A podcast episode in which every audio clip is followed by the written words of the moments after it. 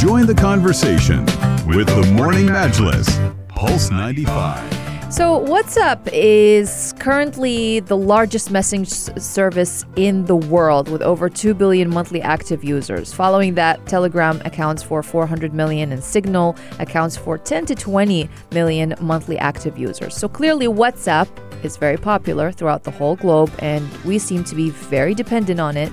So I don't think many of us find it easy to neglect it or just give it up. And the reason why I'm saying this is because WhatsApp uh, last week has just sent out a pop up message on its app, or maybe it's a warning, we don't know, saying that its terms of service and privacy policy will be changed. And you don't have much of a choice. Either take it or leave it. Yes, indeed. And uh, essentially, WhatsApp it's owned by Facebook, and for the longest time, it claimed to have privacy coded in its DNA. But now it's given you an ultimatum. You either share your personal data with Facebook or you delete your account. And this requirement is being delivered through an in app alert directing you to agree to sweeping changes to WhatsApp's terms of service.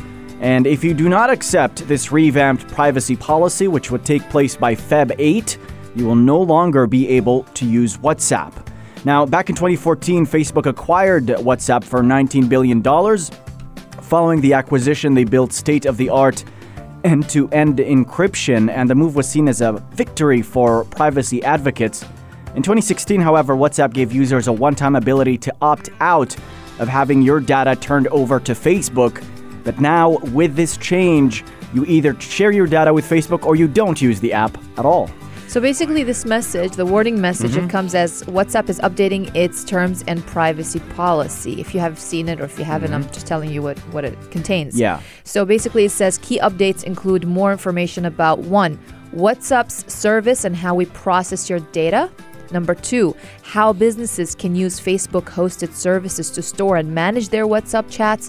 Number three, how we partner with Facebook to offer integrations across the Facebook company products. So by tapping agree, you accept the new terms and privacy policy, which take effect on February 8th.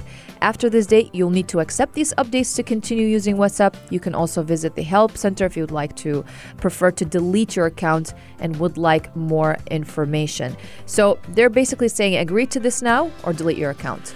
Look, now the what they're saying is still is that WhatsApp will continue to remain end-to-end encrypted as Yeah. we know it, and the the app still can't see your messages, nor share it with anyone. Mm. On the surface, it looks true, but in your heart and mind, you know that's not true. Yeah. Okay. The other thing is, okay, you use your smartphone, you use you're sharing your data anywhere, you're using your Facebook account, you're using your Instagram accounts. Never once do we think three, four, five times uh, that when we're Insta storing, we love tagging the location, we love tagging what we like to do, uh, and a person such as myself that technically Insta stories anything and everything wherever I'm doing. So, uh, and uh, a lot of people are like that as well. A lot of people are worse than that as well. Um, y- y- y- you're sharing information regardless. You never Right. look at the terms and conditions. Whenever you come up with a website, there's terms and conditions. You cl- click agree. Who reads them? Some people do. I don't. I'm guilty. Guilty as charged. But when it comes to this, I got the notification and I just went in and said agree. Reason? They read my messages anyway. They have Yeah. my information anyway. Yeah. I'll have a problem when they start messaging me on WhatsApp with adverts. So far, my SMS has got lots of adverts. Buy this lifestyle product. Buy this property. We're giving you Yeah. 10% down payment offering. SMS I only use for paying parking. That's it. But uh, to have such a service and, and, and such a, a new change, I'm okay with it. Doesn't On change my life yeah. either. Yeah, especially as an avid social media user, I already share my data and such. I think what's a little off about this story, though, is that this terms of service thing is more than 8,000 words long and filled Yeah. with legal jargon. And WhatsApp itself hasn't come out and spoken on the record with uh, news media to explain everything in a clear manner. So that's what's rubbing a lot of people the wrong way. Just be a little more transparent about what you're changing, and people will follow through. Because the regular person, they're not going to read the terms of service, and they have no outlets other than news media trying to explain those terms of service to people. So that's just that's the one aspect that rubbed a lot of people the wrong way. It's the lack of clarity and transparency and what exactly is going to change. And and there's statements. Um, uh, looking at this statement that says um, connecting you with other people. We provide and always strive to improve ways for you to communicate with what other WhatsApp users, including through messages, voice, and video calls, sending image, video, and showing your status and sharing your location with others when you choose. That's a three sentence, three line sentence, which basically meant we connect you to people. Yeah, exactly. So it's fine. And, and it says WhatsApp works with partners, service providers, and affiliated companies to help us provide for ways for you to connect with their services.